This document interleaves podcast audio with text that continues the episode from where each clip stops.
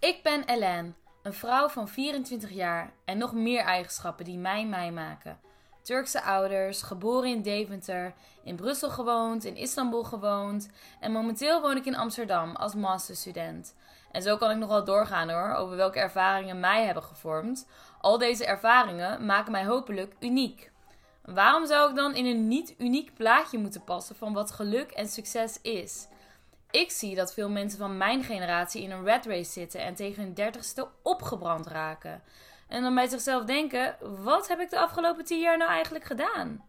Hierom wil ik eigen gereide mensen interviewen naar de ontwikkeling van hun identiteit en hoe ze uiteindelijk het leven naar eigen smaak hebben ingericht. Het doel is zo om mijn generatie hun authenticiteit te laten vinden en behouden.